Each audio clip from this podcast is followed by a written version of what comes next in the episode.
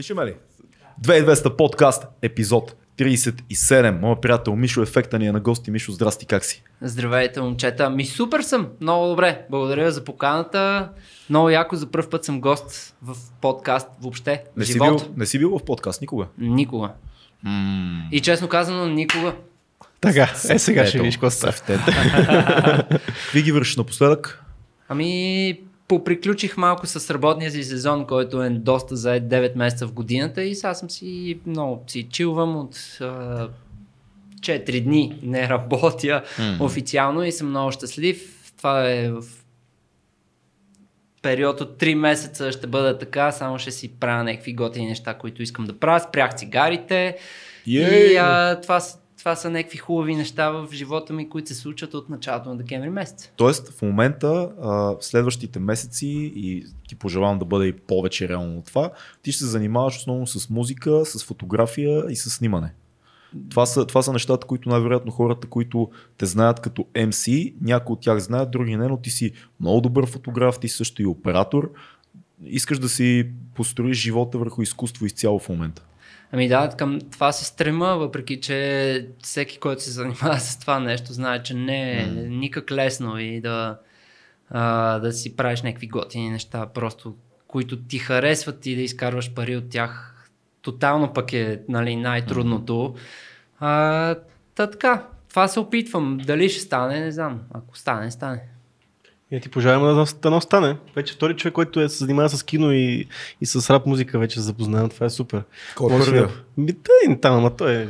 То ли, бе? Това, оня. Това го- го мани. Знаеш, го сещаш се. Не, не искам Ще да трябва си спомням. трябва да си направите един филм, аз ще участвам, ще му направите рапър, ако трябва, ще монтирам ето режисьор, оператор и монтажист съм, само ето не се вписвам добре в тази... В рапърите ли ще ти напишеме текст без споко? Ще ти напишем, ще, ще- ще те продуцираме.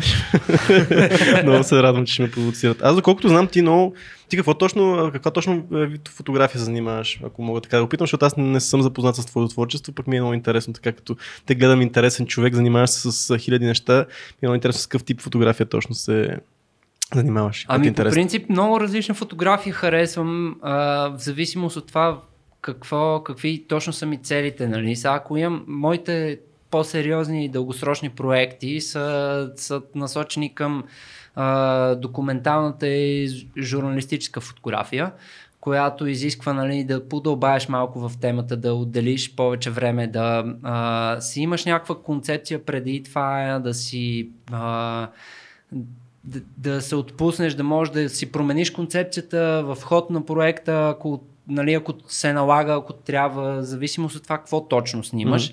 А, иначе, нали, за такива ежедневни неща много харесвам просто да си излизам с камерата и да си снимам улични, а, улични кадри, нещо, което се случва пред мене в такова, да, да документираш все едно живота, който ти е така пред тебе, обаче някакси да оцелиш момента, в който те всичките малки детайлчета да, да, да дават друг смисъл на, на това, защото всичко е по принцип обикновено, нали? Знаеш, хората Да. се разхождат. Ето, тази бабка си фаща рейса, тук Да. една жена си гледа през прозореца на трамвая, а, другата се е сдухала, третата няма чадър и се е загърнала е така от снега.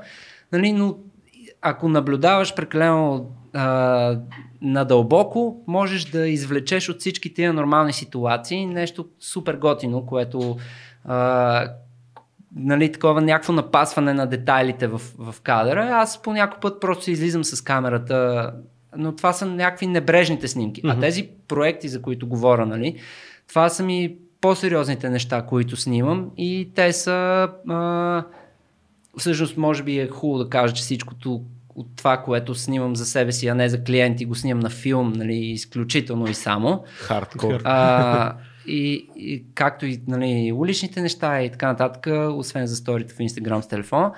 А, та, реално, нали, другите проекти са, аз мога да разкажа и за тях, което ще Много нали, ще е яко, много да. дълго. Ами имаме, Имаме време. време. Само, искам, само искам да те помоля да ни кажеш а, къде могат да видят хората твоите снимки. Ние ще оставим като линк отдолу. Къде, защото има, ти имаш на доста места снимки качени в интернет, но къде е мястото, на което ти би казал на някой, ей, тук ела да видиш моите неща. Ами реално май нямам такова място да ти кажа. Имаш, имаш Имам Facebook Instagram, страница. Имам Facebook страница, която е Михаил Георгиев Тиренце фотограф. Photographer. Да. И имам Инстаграм, което е Михаил Геор- Георгиев ВВ. На смисъл с две въта накрая просто. Не Защо е с две въта? Ами, защото не е свободно а, с едно. И защото писах на този пичага, който се е регистрирал там в 2000 и- не знам и аз, Какво написа? 11. Жив ли си, бе? Не, викам му, пич, нали, сега тук имаш една качена снимка, той не си е влизал сигурно. Просто си е регистрирал. Да. И не знам, сега не съм такъв тегавняк да го репортвам. и Той да го ползва не знам да, да воайорства, най-вероятно. Той гледа просто през Не бе, той не си е влизал в Инстаграма никога в живота. той не е ми влизал дори? Не бе, той не ми е прочел съобщението. Той си е регистрирал, качил си една снимка и това е. Няма последователи, няма нищо не е правил. Но Михаил Георгиев е заето от един такъв човек. Да, Който- който, само, там е само да те спъне. То, това е цялата му тука, тука мисия. ударете пауза на подкаста, отидете в линковете долу, разгледайте снимки на Мишо, за да добиете някакъв контекст за това, за което говорим и после се върнете. Бум, върнахте се. Разкажи ни, Welcome back. разкажи ни някакви яки истории покрай а, проектите, свързани с изложби и нещата, които правиш като цял проект.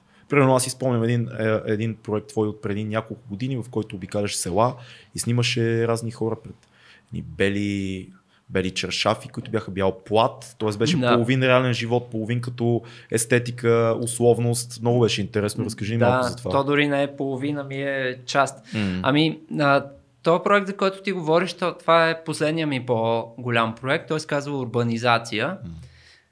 И в- всъщност, нали... Една той- идея по-близо до микрофона съм. ще Да, да. Той се казва урбанизация, защото а, хората, които са останали по тези малки градове и села в България, те са изключително малко благодарение точно на тази урбанизация и на това, че тук са всичките, нали, знаеме, че работата е в София, в Пловдив, в Бургас, Варна, няма в Долни Чифлик няма работа, в а, а, Новосел няма работа, еди къде си, нали, няма какво да правят хората. То даже дали има и хора вече, до там е... Еми 5, има, 6, аз 10 съм дави до някъде. Човек, аз съм бил в някакви села, дето има по а, двама човека, буквално.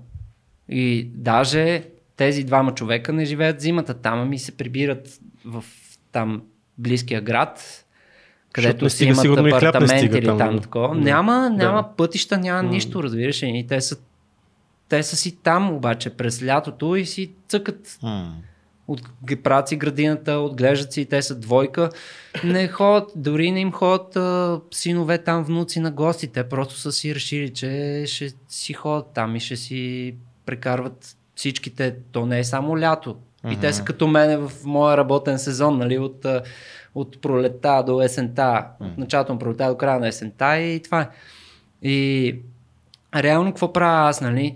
Моята концепция е да а, обикалям из такива по-малки местенца, които не са много, а, многолюдни и да снимам портрети на хората, които са останали да живеят там. По една или друга причина. Дали са избрали, дали не са имали възможност да отидат на друго място, за да печелят нали, кинти, кинти, кинти, знаеш как е. И, а, и първоначалната концепция на проекта беше да всички те да бъдат на чисто бял фон и да бъде фотографска типология. Нали, типология какво значи? А, изолираш обекта на твоето изследване от неговата среда и снимаш, да речеме, че ти снимаш нали, различни стъклени чаши и всички тези стъклени чаши са на, на бял фон или на черен фон с сходно осветление, сходна композиция, всичко е едно и също, но ти си снимаш различните чаши, за да може да се види аджаба това стъкло, нали, на тази чаша това стъкло е едно на... и почваш да вникваш в детайлите на, на, на това, без да имаш предвид неговата среда, нали, без тя да ти говори Тоест, за да, допълнително за да разгледаш нещо както трябва, трябва да го извадиш от средата му и да си го изолираш. В Абсолютно този случай да. белия фон е, е това нещо в снимките. Точно, и го махаш, нали, махаш му. Обаче в един момент, благодарение на а, моята е, дискусия с, с моя дипломен ръководител, защото това реално ми е а, един дипломен проект, който правих с доцент Глена Русева. Това е за надвис. За надвис, Да. да. като завършвах, трябваше да направя една изложба и моята идея беше да направя това нещо. Идеята ми беше да бъде точно така с бял фон и абсолютно изолирано, като на а, да кажем като референция може да се каже на Ричард Аведън In the American West, което е М. нали, така, такъв тип серия, който отива в, а, а, в а, тази част на щатите, където са някакви миньори, някакви нали, такива работници, забравени от Бога. И а, им прави портрети, Да. да. много впечатляващи портрети. Виждал съм някои, да, наистина. И, Брутални са. и хубаво е да, да го видят това повече хора. Мисля, че Да. в Google просто като напишете Има името ще изкочи. Ричард Аведън in the American West, директно ти изкачат някакви неща. И, и а, в разговорите ми с а, доцент Русева излезе тази идея, нали, че може всъщност това, което е бял фон, леко да се отдръпне и то да е като завеса и фактически да, да се хем да е типология в класическата форма, хем да се отдръпне малко завесата и да се покаже една лентичка, чертичка от, от а, средата на човек. М. Което, нали, това си го говорим още преди да съм почнал да снимам. Нали, аз с- избистрям идеята в главата Да. което супер много сложни нали, моята задача, защото аз трябва да хода по... А, не мога да срещна някой на улицата или да отида в някое село и да кажа, бе, а, нали, сега тук ще снимам портрети, ако искате елате и да се изредат 10 човека от това село и аз да съм си сложил фона, ами аз трябва да хода в а, работата на човек, в двора на човек, в къщата на човек, който ми харесва да снимам и да го, убеж... да го убеда, че той е много як в неговата си среда. Е, и това, че е, това ми е много интересно. Как отиваш и се сближаваш с, с тия хора? В смисъл, това е много... Защото хората това не а могат да си го си- представят. За да снимаш някой, ти трябва да се сближиш с него. А пък другото, което ти отиваш в села, което има да кажем 50 човека в селото и те не са свикнали външен, външен човек да влиза вътре в техния, в техния си свят, сигурно е било много странно за тях. Как Еми, се много случва е трудно. това, това сближаване? Как ставаше? Еми, тук а, а, мога да дам един доста сериозен хинт на младите фотографи, че това по принцип не се случва сам. Не можеш да го направиш никога. Трябва ти външен човек да те въведе. Не външен, а Вътре, вътрешен. в смисъл, външен за, за не твой, твой близък, който е от селото, да кажем. Нещо такова. Ами аз какво направих? Значи първо, а, първо снимах села, а, първо снимах в моето село, откъдето е дядо ми. И аз там нали, познавам доста хора, защото вакансии ходя съм, нали, това онова. И а, там беше лесно. Аз съм идвал в това село и то е супер яко. Доста добро е. Костенец forever. Да. Значи, който не харесва Костенец, не харесва мен. Който не харесва мен ми е враг. А който Така ни е враг, че- ще загина на улицата. И а, да, общо взето а, първите стъпки бяха лесни, защото си се уповаваш нали, на това, което вече си имаш. И после вече като ми свършиха патроните с такива села, реших да пробвам сам. да. Е, не стана. В смисъл, всички хора бяха, те, хората са много а, скептични, те не искат да а, не искат да им нарушаваш личното пространство. Ти си някакъв чуж човек, де не те знаят кой си. А, те са хората по принцип, сега, особено в днешно време, са такива, дето а, особено по селата, аз не се харесвам, нали? Аз съм беден. А, Какво ще ни той ще, момче, да, то- той ще ни излага нещо нали, по телевизията там или еди къде си. Нали. Тия, а, тия хора са дошли тук да ни показват беднотията, защото не живееме в разкош и така нататък.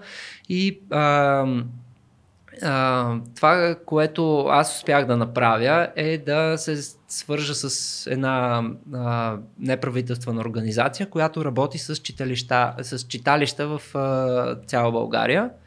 И съответно всеки път, когато си избирах някой район, в който искам да снимам, те ми а, се едно ми оговаряха някой човек, който да ми е като гид, Гид, да, да. движи с мене. В смисъл, той не ми е бил гид, сега да ходим тук, нали, да видим този връх или такова, но просто човек, който като си цъкам нали, с колата, с техниката в багажника, да е с мене и като нещо видиме някой човек, да кажа на жената или мъжа, съответно, който е с мене, виж, то е го- много готин, аре да го питаме дали мога го снимаме и отиваме двамата и тя казва, това е фотограф от София, нали, той а, сега учи в надвис, прави си дипломния проект, което между другото това с ученето в надвис продължи много след, много след като вече бях завършил. Колко студенти ми сме заснели без да сме вече студенти, наистина просто.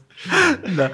И, и да, и така, смисъл, това, е, това ти е а, а, съвет за хората, които искат да снимат хора, които не познават. Намерете си някакъв тип bridge the gap, смисъл нещо, което да ви свърже по някакъв начин, защото аз също не познавам човека, който ме а, представя на тези хора. Запознал съм се вчера с него, а следващите три дни ще обикаляме на лов за портрети.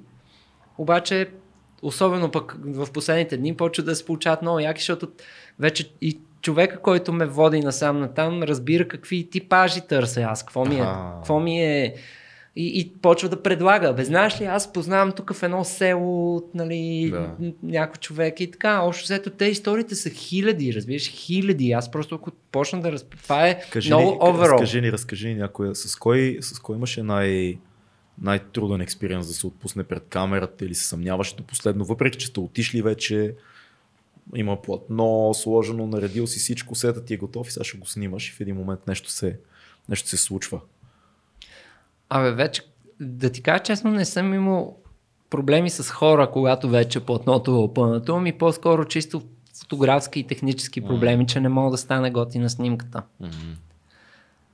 С хора проблеми, абе, имал съм проблеми с това, че а, аз не ги снимам дигитално, ами ги снимам само на филм с една такава камера, дето хората, повечето хора, които съм снимал, общо взето са ги снимали с такива камери, защото те са по-възрастни. и а, е, че не могат да се видят, нали, че дай сега да видя, нали, Да, те са свикнали не, да- Внуците ми като ги снимат и да, Да. покажат после на телефона. Да, да.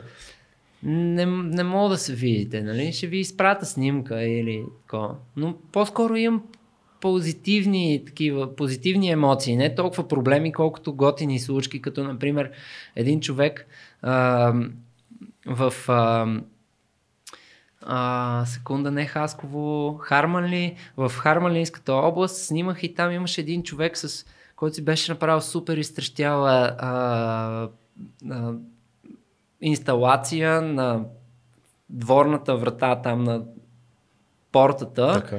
И имаше някакви телефони с врътки, с такова. Те не функционират, ама той си е направил инсталация и така му изглежда, за да влезнеш в тях. Аз го снимах, съответно, въобще не влизах в тях, ми го снимах Пред вратата. пред вратата и включих, нали, като част от неговата среда точно това нещо.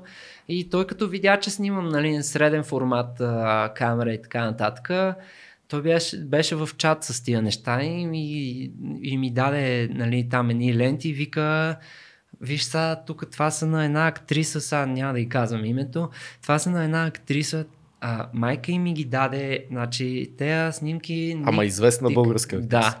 О. Никога до сега не съм намирал човек, който може да ми ги диг- дигитализира тези снимки. И, а, и просто супер много на доверие. То беше лентата, не беше класирана, както по принцип се правят лентите, нали, се слагат на един класиор, които изглеждат като такива в папки, Да. знаеш.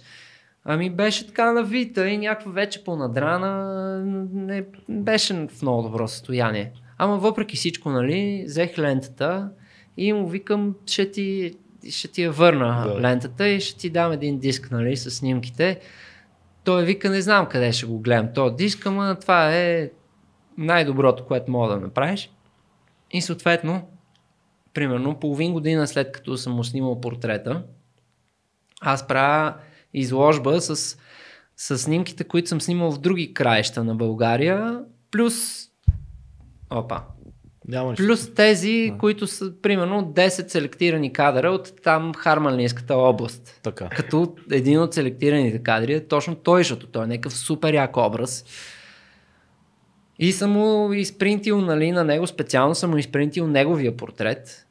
Сканирал съм му негатива на тази актриса въпросна. Записал съм му нещата на диск и съм му изпринтил такива малки снимчици, черно-бели, като съм си играл да изчиста прахчета и надраскани неща от негатива. Yeah. Не знам дали някой от вас е правил нещо такова, обаче много досадно.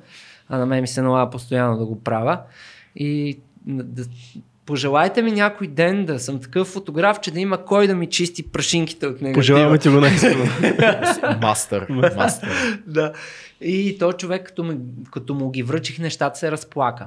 В смисъл, той, той не вярваше, че ще... Защото си го забравил. Да, да. Аз му върнах негатива. Върнах му а, диск с снимки, изпринтени снимки и неговия портрет, който съм му направил. И той като видя се разплака и не знаеше какво да каже. И седя 10 минути разплакан и след това каза благодаря ти и си тръгна от събитието. Просто той се... Той толкова силно се развълнува, че не знаеше, не може да се намери място. Страхотно. Много хора говорят за това колко малко хора са останали в селата, какви са хората, но много малко хора всъщност ходят там на място и виждат тия хора. Примерно ние си говорихме от първите епизоди, беше с Крис Захарев, който обиколи точно по селата цяла България. А, и той ни разказа много интересни истории за това какви са там всъщност хората.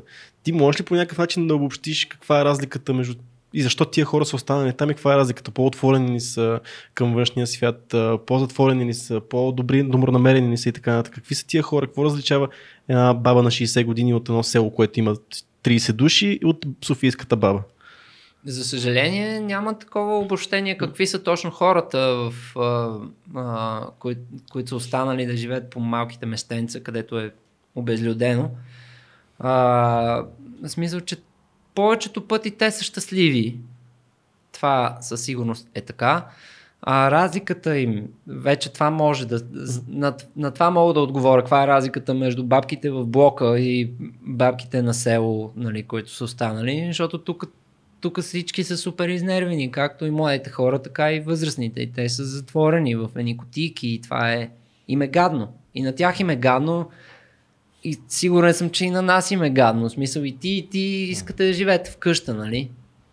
Аз да, ма... Аз не бих живял постоянно в къща, по-скоро бих имал къща, на която да ходя в определени периоди от годината. Ще стигнем и до там. Да. Как бих си живял в къща през цялото време? Не, не, не бих, не бих могъл изцяло целогодишно. Защо? Много, много Много ми е би било интересно за мен. Ами, знаеш, че аз- и- имам нужда от повече динамика. Имам нужда от повече динамика, имам нужда да срещам повече хора в ежедневието ми, за да Ама мога да си говорим. почина от тях. Ама ние не говориме за къща некъде на майната си. Братле. Говориш да, В смисъл- да, да, да излизаш Просто от да нея си- и да се прибираш в нея. Но Ми, да, да. да работиш където си. Да, бе, да. Просто да не си в, в а, една, защото аз съм израснал в Люлин, ти много добре знаеш, където в 15-етажен вход с по 5 апартамента на етаж. Ако Това, достъпа... ако го сметнеш, е може би малко повече, отколкото жители има в селото ми. Да, безумно е. В едни кутийки. М. А, ако, само... Ако, ако, достъпа, само да, Да. да. Ако достъпа ми до града е неограничен, т.е. ако е близо и мога нали, да си върша работа, да, абсолютно, това е мечта. Но Е, това, е това много, казвам. много е сложно. Дай да хванем тази тема. Дай да е. хванем тази тема, че тя е много важна и нещо, което много напоследък се случва, е, че млади хора, сега, някои по-млади, някои малко по-възрастни вече, като им, имат тази възможност, се пренасят да живеят на село или пък някъде в покрайните на София, за да избегат, да избегнат големия град.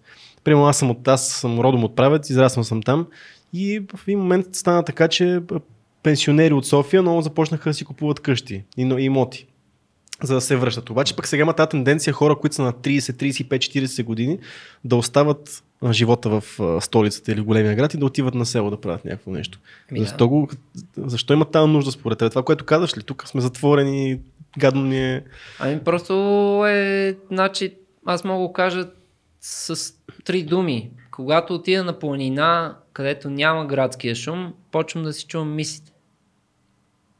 За толкова кратко изречение. А иначе, по принцип, тук всички много добре знаеме. Ся- Всяко нещо ти шуми. А, съседите те гледат злобно, а, не те поздравяват сутрин, колкото и да се опитваш да си усмихнат и такова, да им придадеш някаква позитивност. Те са... е, е, е, Всеки ти, всеки ти се дразни за нещо, защото не е щастлив с неговия живот. Като си някъде из, и, и това е напрежението е от всякъде, разбираш, и те са нещастливи, защото някакви други хора са нещастливи с тях и то това е някаква такава верижна а, реакция, дето ти не можеш да направиш нищо по въпроса. Смисъл, ти си като има хиляди мимове, дето а, така, някакви всички гледат а, злобно изведнъж има едно усмихнато човече и то заразява с усмихнато всичките. За съжаление обаче в реалността това не се получава така.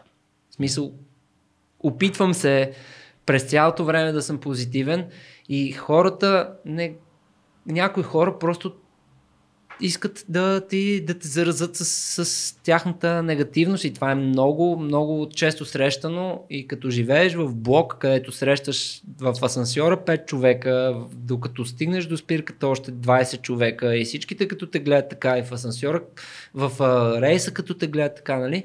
И ти в един момент си кажеш, нали, ня, аз тая енергия да подобра това, а, тая среда, и я изразходвам абсолютно излишно, защото то не заразява никого. Или трябва да стане същия като тях или да избягаш от... от да, и, за, и затова според мен е много добро решение да си отиш някъде.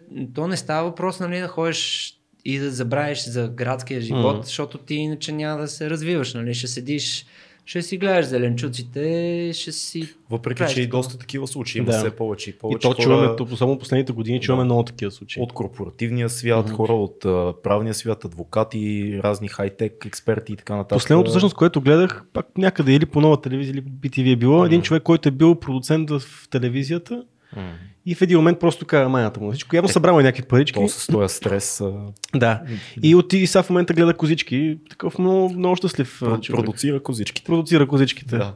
Ама да. трябва и контратезата да чуваме сега. Коя е контратезата? Да, на теб. Твоята контратеза, защото ти си по-градски и така настроен. И... Не, аз съм градски настроен, но ако, аз пак казвам, ако има възможност да, да живееш извън града, но да работиш в града и това да не ти е 2 часа път на отиване и на връщане, това е идеалният вариант. Но аз лично трудно мога да разбера някой, който оставя града и заживява на, на нулата такъв а, живот на фермер, примерно, защото иска да му е по-спокойно. Мен това спокойствие лично мен би ме убило. Тоест, аз съм спокоен, когато правя нещата, които обичам. Градинарството не е едно от е, тях, да. очевидно, но идеално би било и то остави всичко друго. Дори и само заради въздуха, mm-hmm. братле. Това си говорихме с да, Матио, си спомняш много mm-hmm. надълго и на широко в подкаста. Дори и само заради въздуха, ако ще отгледаш деца, да. много по-добре е да ги гледаш някъде, където е чистота. София е доста голяма гняз в момента. Да.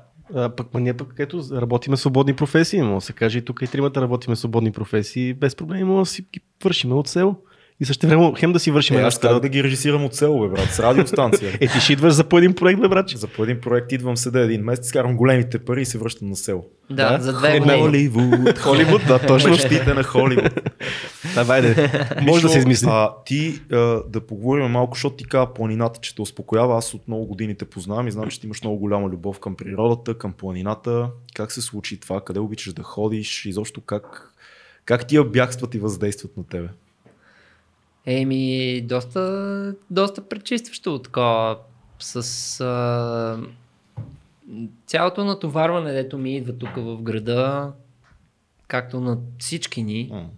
Ма то дали ще е в града или такова, ние си се натоварваме нали, в ежедневието и в такова. И аз а, предпочитам нали, да си почивам някъде, където, където е хубав въздуха и където а, все пак нещо е поне малко спорт, нали, такова смисъл.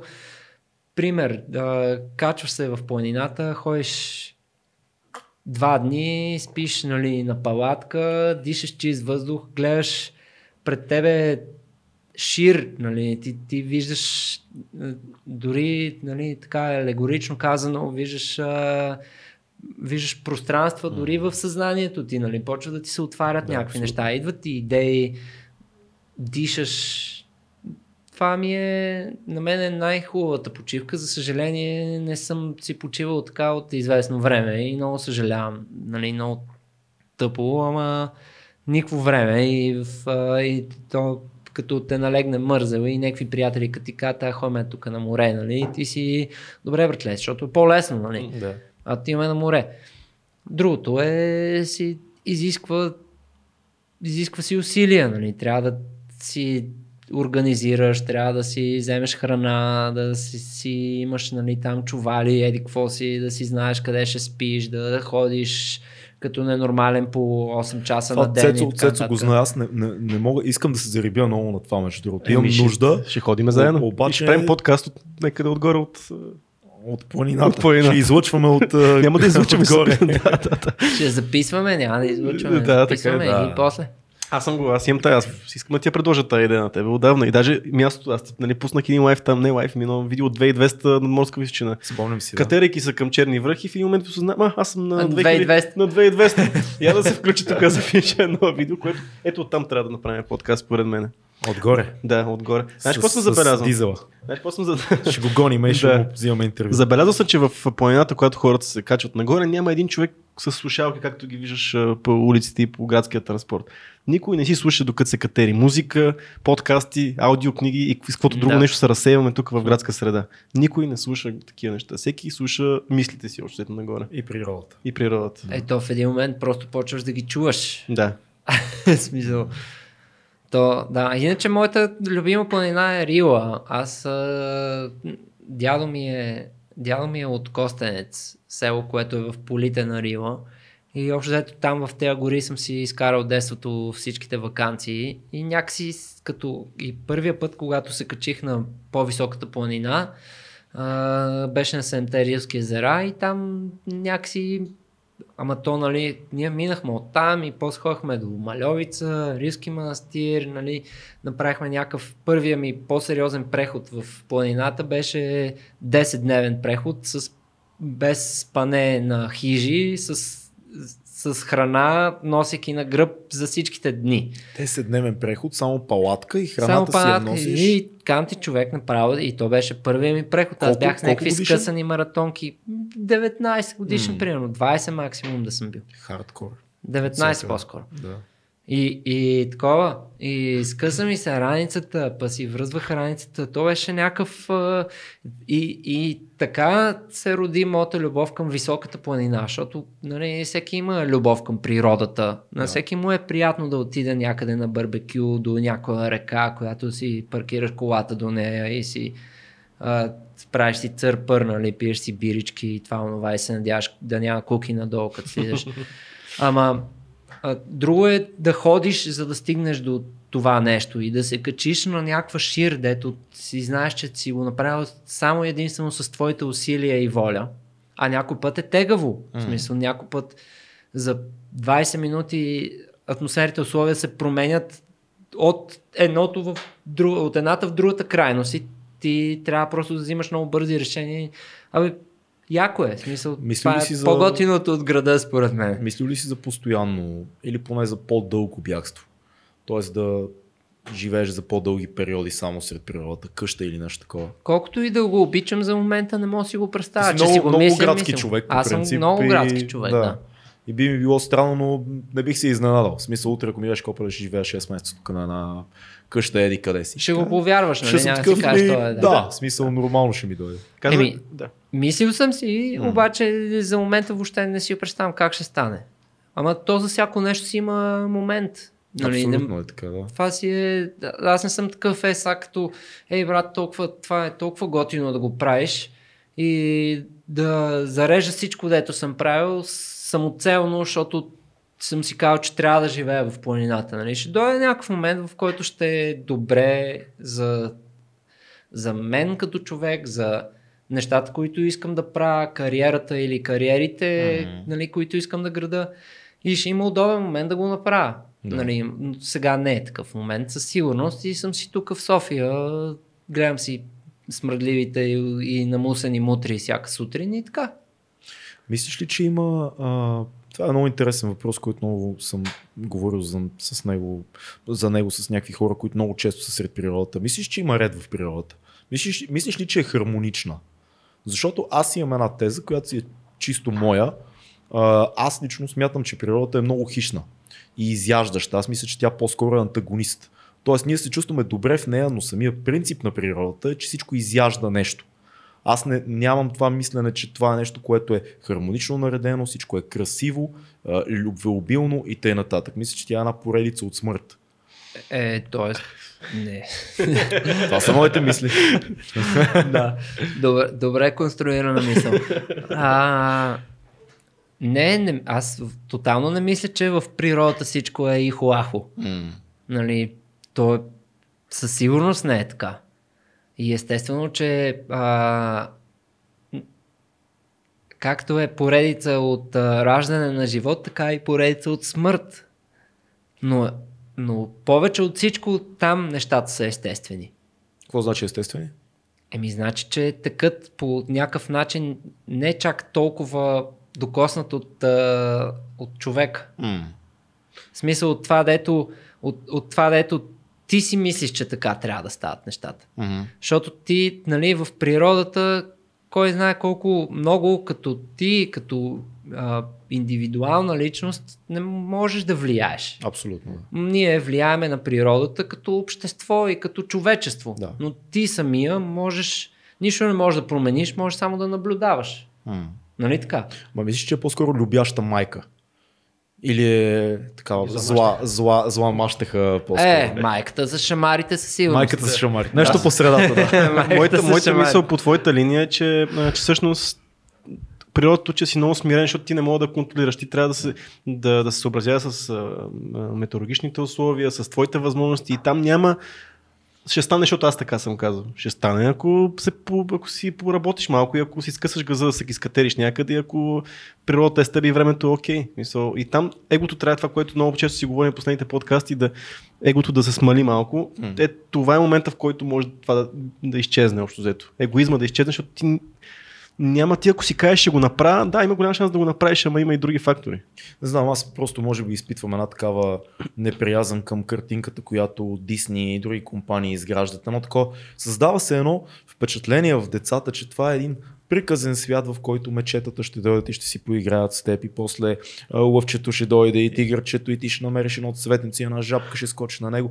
А всъщност е доста страшно.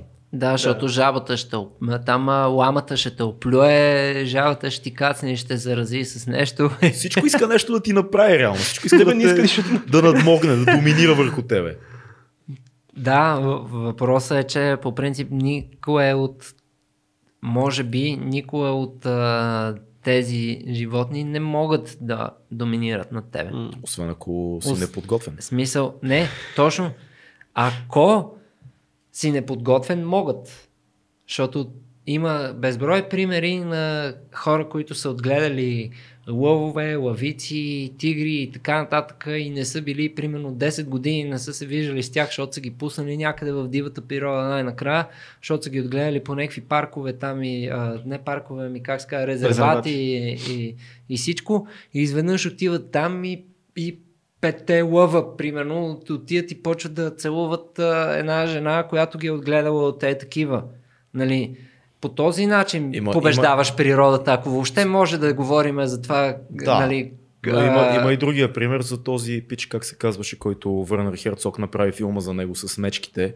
Сещаш ли се? е, как се казваше? Бе- да, а, Пер Грилс. Не, Не, не. Бер Грилс. Бер Грилс е по National Geographic. Това е този, който дресираше, живя, живя сред природата много дълго време с мечките, снима, снима, снима, ходи сам, примерно няколко години подред там в Йеллоустон ли къде беше и, и накрая мечката го изяде. Да.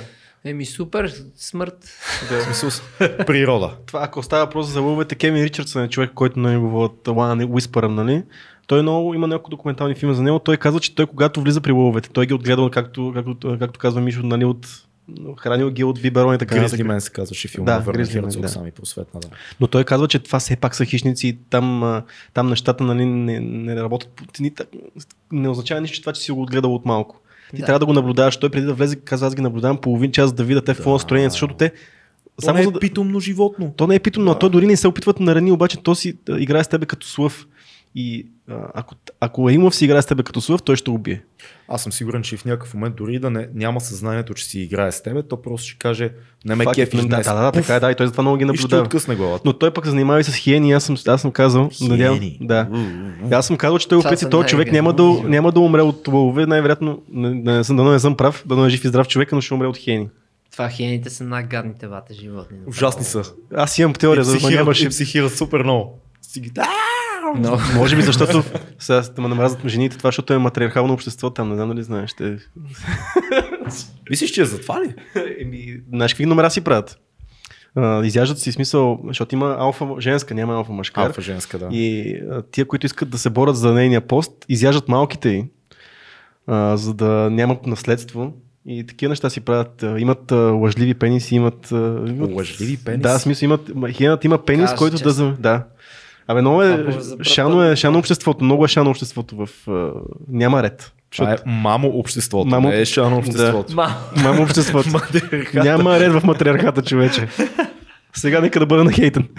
Добре, да, ама все пак има нещо много странно, че въпреки цялата тази жестокост, няма човек, който да отрече, че като излезе сред природата и се чувства много по-зен и много спокоен и много някакси в баланс, което е интересно. Имаме някаква предразположеност, така очите ни и ушите ни, като попаднат в тази среда и все едно мозък прави Да. клик, чил. Такова, много е странно. Абе, не е точно клик, бе. То си е Постепенно. процес, Процес е, пак. процес Процес, да, да, да. Еми все пак ние сме милиарди години сме били в природата, пък само тук от няколко хиляди сме в някаква цивилизация. Има лойка да е така, според мен. А, да поговорим малко за музика. Много хора не си дават сметка, но ти рапираш от 1500 милиона милиарда години. Да, още Откакто преди да има човек. природа. Още преди природата. как, се, как се запали да, да бъдеш MC? Това велико, велико потъване, изкачване, потъване, изкачване. Как се случи при тебе? Еми, брат, не знам. Смисъл нещо. Си бех тинейджър и си, това си ме кефче. Да. Почнах да пиша, пош- просто се кефих там на някакви български рапери, Спенс, Шамари, там имаше някакви нали, други. Хм. И аз викам, о, това е супер яко и почнах да пиша. И след това, след това в един момент нали, спрях да слушам чак толкова много българско нещо. И то това с писането си продължи. Аз си бях ученик и си... И общо взето това ми беше манията, любовта и всичкото, дето ми се правеше тогава. М. Аз съм такъв човек, дето нещо като ме зариби и си отдавам цялата страст и всичко. Просто се... Така се отдавам на него, че нали, ако наистина нещо ме на кеф и го заобичам, много, много бързо то почва да работи вътре в мене и да... Не знам дали думата е да ме изяжда, по-скоро да ме изгражда. Да, това е, това е супер. А какво мислиш, че хората, хората не, не разбират за рапа? Какво мислиш, че обягва на много хора? Говоря за, не говоря за пошлите тъпи парчета, като цяло за музиката, която примерно аз и ти харесваме. Какво мислиш, че не разбират? Какво пречи да, да достигне? Подценяват ли го, не си дават време да слушат или трябва да имаш предварително някаква натрупана култура, за да разбереш дадени парчета? Е, то с, с а, времето това, този въпрос има различни отговори. Сега в момента а, какво им липсва да разберат? Липсва им сега в момента им липсва да разберат това, че си, това, ако не си популярен. М. Ако не си популярен, никой не ти дава, а, никой не ти дава ухо, нали, М. така да се каже. Няма да, да си вземе да си слуша там някакви неща. Освен хората, дето си те знаят, нали. М. Те си, си слушат всяко нещо, което изкарваш. И, или се кефат, или не се кефат и там си казват каквото. Преди обаче пък беше много по-трудно да стигнеш до хора. Изобщо да стигнеш до хора. Изобщо да стигнеш до хора. Но пък имаше много по-романтично, много по-романтична нотка в музиката, защото изведнъж по някакъв начин разбираш чрез а, 359 хип-хоп форума, че а, дискът ти е стигнал до Враца или до Еди къде си и някой просто а, е дошъл на промото и си е купил 10 албума и после ги е продал на някакви негови приятели. Не е спечалба, ами просто си е взел за да, да даде. И всъщност музиката ти се слуша в Русе и в такова от едно CD, дето са си го рипнали някакви хора. М. И какво липсва? Реално нищо не липсва, освен това да бъдеш достатъчно хитър, Хм. може би. Не знам. Хитър носи много негативна конотация. Що? Като дума ми не знам. Според мен е заредена по-скоро с... Аз бих казал по-скоро да си умен с музиката си. Да си хитър Ема, ми звучи може да по-такова... Все едно има нещо, има някаква някаква врътка. Подмолно. Да, все едно нещо да е. измамиш. Да Е, не, не, такова. аз не влагам такъв смисъл. Разбирам те, но просто така, така звучи като... Не знам дали това е думата. По-скоро да си умен с музиката си, да знаеш на кой, за кой правиш музика и, нали, може би най-важното да, да правиш неща, които те кефят тебе. Да, това е то- най-важното. То, ма то това е, аз мисля, че даже въобще не подлежи на обсъждане, нали, Не съм след сигурен като си за, говорим за, аз и много ти. хора, за много хора, остави, нали, че ние си говорим. За много хора това нещо не е, не е дадено. Смисъл, има хора, които сега започват да се занимават и, и си мислят много за това как, окей, кое е вървежното в момента. Какво да направя, Аха. за да ме чуят. Добре, значи трябва да излезе малко от кожата си, за да отговоря на, на тия въпроси. Ми не знам бе, просто... Остави ти го на закачалката. Да. ами, е, просто трябва да такова, бе. Трябва да, трябва да си си себе си. Реално, а, нали, ти каза, аз се занимавам от 1 милион 468 хиляди години, нали, с това както и ти. М. Може би сме почнали по едно и също време, не знам. Мисля, че си почнал малко преди мене. Това, нали, все тая, били сме тинейджери и двамата. Тинейджери, да. И в крайна сметка никога не сме правили някакви неща, дето да не ни кефят, нали? М. Еми, ето това е и, и ти какво пита, какво липсва на... Как, Какво не разбират? какво не разбират? Да. Еми, може би не разбират това, че ние сме си ние, бе. Това е супер. Ние сме си ние. Така е. Да, или поне аз съм си аз, аз за това си говоря, защото те, аз така не че нали, никога не съм а, бил популярен колкото тебе. Стига. Е, са, нали, ти си по-популярен от мен, каквото и да си Много говорим. субективни и някакви понятия такива. И също, нали, колкото други хора, на които и аз и ти се кефиме, mm. или аз кефа на тях, ти не се, им се кефиш и обратното, mm. нали? Има хора, които са по-популярни и други, които не са толкова популярни. Mm. Аз не съм сред най-популярните хора, ама никога пък не съм правил нещо, за да стана популярен и на мен ми е се тая точно колко ще съм популярен. Но има, има нещо много по-важно от това факта, че ти си уважаван от цялата е, хип-хоп MC общност, дори не само MC, а цялата хип-хоп общност има респект към тебе.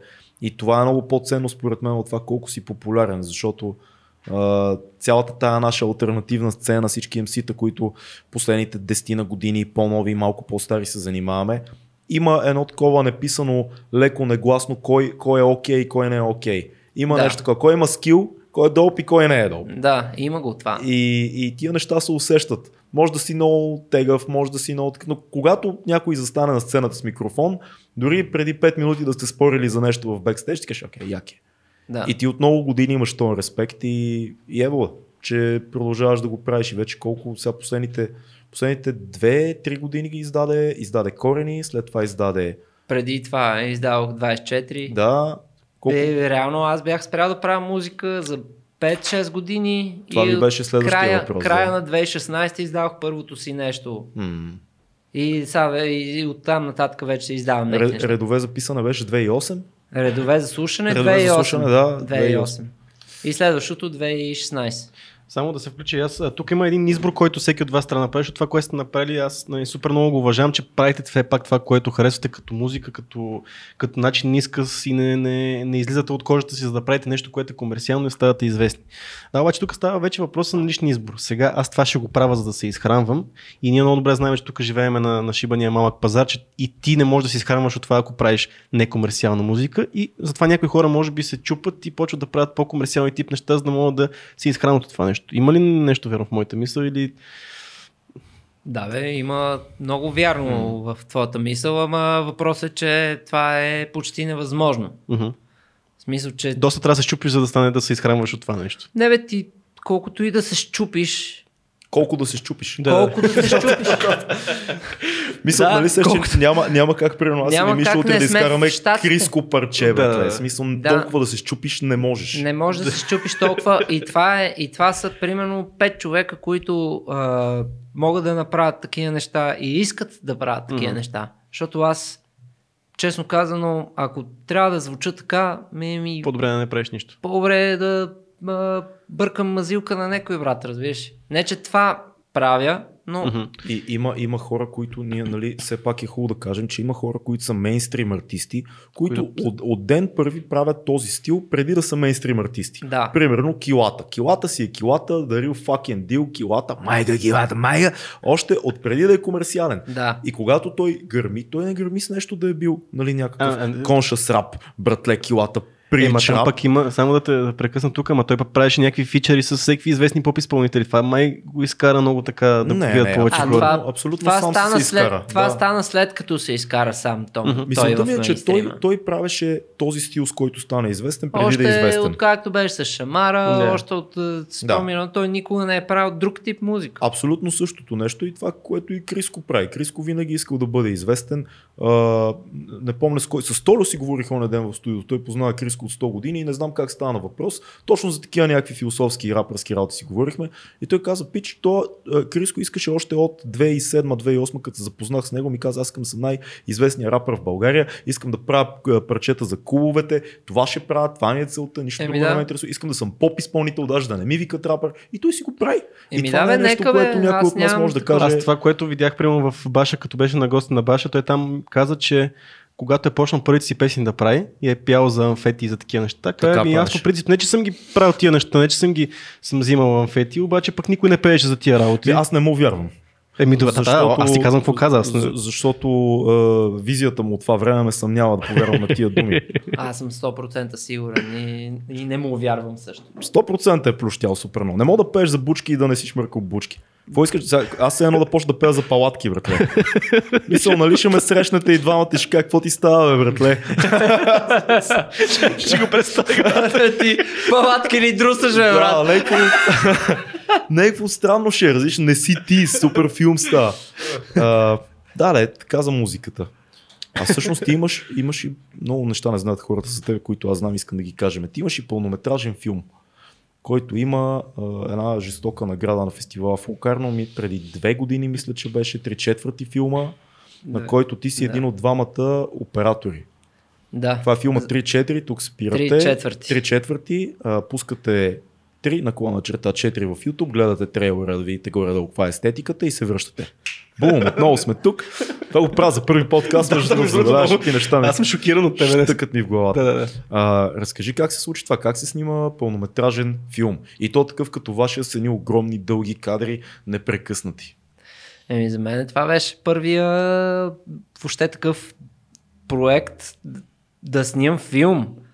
Режисьора Илян Метев, на който съм супер благодарен, че ми се довери въобще на естетиката, на визията, на това, което съм аз. Той просто беше ресърчвал супер дълго време за някакви фотографии и оператори в България, защото той по принцип е документален режисьор. А, и негов е, преди 3 четвърти той направи филма Последната линейка за София, М. който е много добре известен на доста Да, хора. Той да. спечели някакви бая награди тук Бая, в бая. България и не само. И а, изведнъж той ми се включва нещо и ми вика да се срещнем. И аз съм малко в шок такова. Точно завършвах. А, точно нали, ми беше, имах вече дата насрочена за да се дипломирам в надвис, въпреки че си бях направил там нещата 100 милиона години. Забавих си малко дипломирането, както и да е. Та, нали, края на 2 и а, какво е там? 15-та, щ- май края на 2015 се срещам нали, с него и той нали, така лафиме си, пиеме кафе.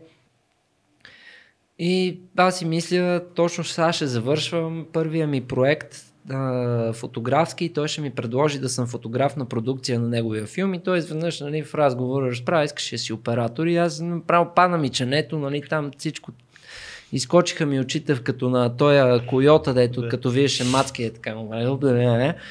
И не знам какво кажа. Викам, не съм аз това не съм го правил. Да, снимал съм някакви клипове, сме си снимали нали, с Влади и това, онова. Участвал съм в а, от 0 до такова, ма само с фотоапаратче. Не съм снимал с а, Алекси, не съм бил началник на екипа. Той иска да съм оператор, оператор и съм такъв. Малко се стреснах. И той вика, ще пробваме споко, всичко е наред. И така, избра, нали, направихме някакви тестове и пробвахме и той хареса как се справям. И вика, ти си, ти си един оператор, след това избра и Юлия Танасов, който пък е нали, много голям оператор, е, за който Евала, защото от него научих супер много неща. Той е снимал на източни пиеси и островът на Камен Калев и, а, и нали, супер много други неща. Нали, много, много як и отворен човек, такъв винаги експериментира.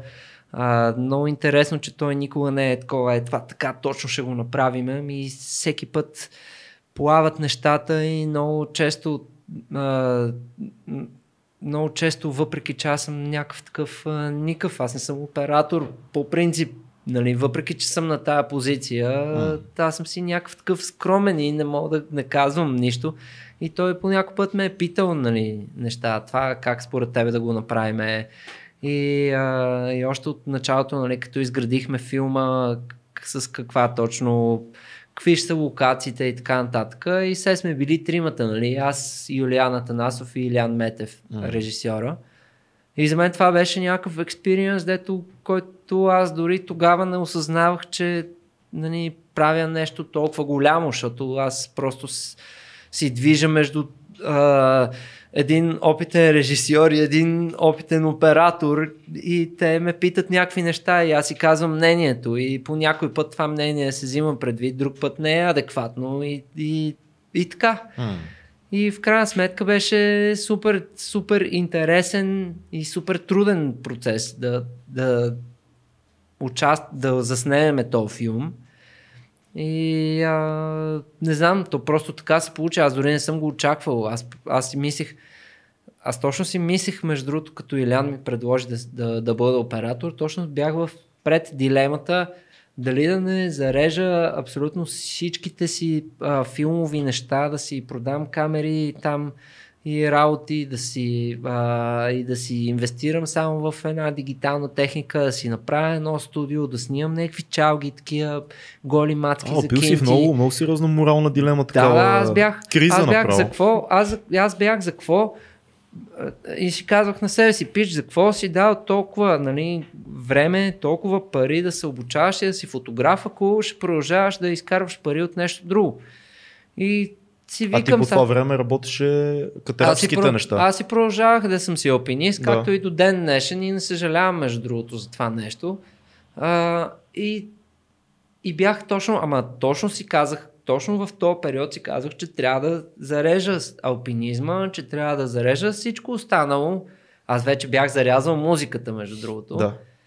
Ти знаеш, нали? Там ти 5-6 всъщност- ти години всъщност въобще никаква музика не правих. Когато започваш да, да снимаш много по-сериозно и се посвещаваш Тогава на това, ти спираш да записваш. Да. да. И ние сме се виждали тогава искам Мишо, какво става така. Не, братле, в момента не е това филма, може би ще се върна по-нататък. Евентуално, да. Аз даже Да. въобще не си представях да се върна, нали? Не знам, що съм ти За- казал, може би дори. си ме. И да, и, и, и в този момент, в който си казвам, аз ще зарежа да снимам моите арт неща и някакви проекти, дето ходя по села и някакви еди какви си неща, ми ще почна да снимам някакви работи, с които мога да си изкарвам прехраната, защото все пак, нали, Лъскави аз би неща. трябвало да съм професионален фотограф, значи Да. много добре мога да знам и мога да отида да снимам Джена за нейния клип или да. каквото и да е смисъл. Трябват просто едни пари, трябват просто едни гримьори, трябва просто едно еди какво си. Моята идея, тя е лесна, ще измисля на Джена какво, как. Факт. И от това е лесно може човек да изкара пари, само да се намърда в средите. И аз бях Абсолютно, да. казал, че това ще правя. Дали ще е Джена, или ще е Мария Илиева, или ще е... Който и да е. М. Разбираш ли, просто ще дойде, почна ще да изкарвам пари от снимане на чалга неща. Да. Както Криско е, си е казал, че ще прави музика, за да изкарва пари. Аз така бях в дилемата дали да, да продължа да снимам някакви по-арт неща, дето да имат стойност за мене или просто да изкарвам кинти. Мислиш ли, че има баланс, има средно положение, в което хем Трудно. правиш едното, хем правиш и другото? Много трудно. Трудно. Много трудно. Ако не си наистина, като както казахме Криско и килата, нали, има, има си много хора, дето си тръгват от самото начало, те са си с идеята, че това ще правят и М. то дори не е баланс за тях, ами то това си е плюс-плюс. Не, по-скоро Сеща имам се, те предвид, това искат. имам предвид да работиш професията си а, и, и така да разпределяш времето и проектите си, че едното нещо, което е изключително мейнстрим, да кажем, и е, няма никаква артистична стоеност в него, да захранва други неща, за да няма риск и да има, да има да няма риски, да имаш време за други неща. Мисля, че по-скоро бих аз за себе си, понеже познавам поне до някъде мозъка си, не съм още на 12, и смятам, че за мен е по-добре да не си замесвам мозъка с а, а, снимане на мейнстрим неща, защото ще ми опетнат малко или много визията за моите си работи, като си всеки mm-hmm. път, като погледнеш през визиора да си представяш, не да гледаш с твоето си ученце, ами mm-hmm. да гледаш нещо друго и ако това го правиш прекалено често, разбираш и малко да се замърсиш. Mm-hmm. Все едно, нали, говоря образно, не, не Разбирам, да, да си нацапаш нещо окото. Според мен е индивидуално много това. Аз, аз лично съм фен на средния път и се опитвам да го прилагам от няколко години. Имам много проекти, които като режисьор правя, които са изключително мейнстрим. Сега не са клипове на Джена, Галена и така. Не са изобщо музикални клипове, но са друг тип не мейнстрим. поканили? Мейнстрим. Абе, канили са ме, да ти кажа. Но са друг тип мейнстрим съдържание, по-скоро търговско ориентирано, така да кажем. А, но паралелно с това се опитвам да правя някакви по-артистични неща, които м- може би и, и за това ги правя, защото в тях няма, няма залог. Тоест да. те, са, те са чисти такива. Но много е, много е строго индивидуално. Да, тук обаче говорим за баланса между нещата. Един, мисля, ти си режисьор и правиш баланс между това да правиш мейнстрим неща и арт неща. Да. А, а не ми е много интересен баланс, защото ти се занимаваш с три неща, които аз лично ми е трудно да намеря връзка, освен че ти се занимаваш с тях. Ти си алпинист, което е много стрикли физикал и много концентрация, фотография и музика. Мисъл, ако се опитам по някакъв начин да намеря, може би си измислена, ама как прескачаш, защото ти за да ги правиш тия три неща, трябва по някакъв начин да си кажеш до тук съм алпиниста, следващия аз съм рапъра, тук съм рапър, аз съм фотограф, не нали? трябва да се случат тия штраквания в мозъка, не знам, поне аз така си го обяснявам. Кажи как, има ли такъв момент? Еми, аз им точно това си мислих до много скоро, че, че трябва да се получва това штракване, обаче все повече и повече се отпускам да съм насякъде аз. Mm-hmm. И аз съм и трите неща. В смисъл... Ама това заради това, че много време занимаваш трите неща и вече можеш да направиш тази симбиоза? Да. Окей. Okay. Да, в смисъл...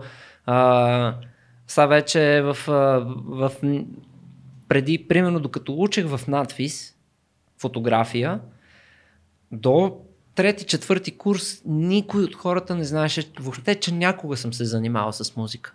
Камо ли, че съм рапър и че такова, някакви е такива неща. Кашенце. Аз, и аз така, само си слушам. Аз така влязох на комисията още. Скандален. Кашенце и, си, и въобще няма, няма никакъв рап в мене. Което беше много обогатяващо за мен като личност, нали, защото аз се отворих за много други неща. Нали, не, че, не казвам, че рапа е, нали, като слушаш рап и си конска паци. Има си нужда да но, аз съм, но аз съм слушал рап като конска паци и знам, че това не е най-якото нещо. Особено на нашата възраст, са, нали, като бяхме по-малки, аз като чуя някакъв друг стил музика и просто или си тръгвах, или отивах и сменях музиката на всяка цена. Да, и аз съм бил така, абсолютно. А, нали, сега вече е съвсем по-различно и много повече са се отворили сетивата към всякакъв тип музика и към други чувства, а, които не ти донася рап музиката, защото тя така или иначе си е специфична. А, и това, това се случи в надвис, нали, смисъл да, да си израсна така.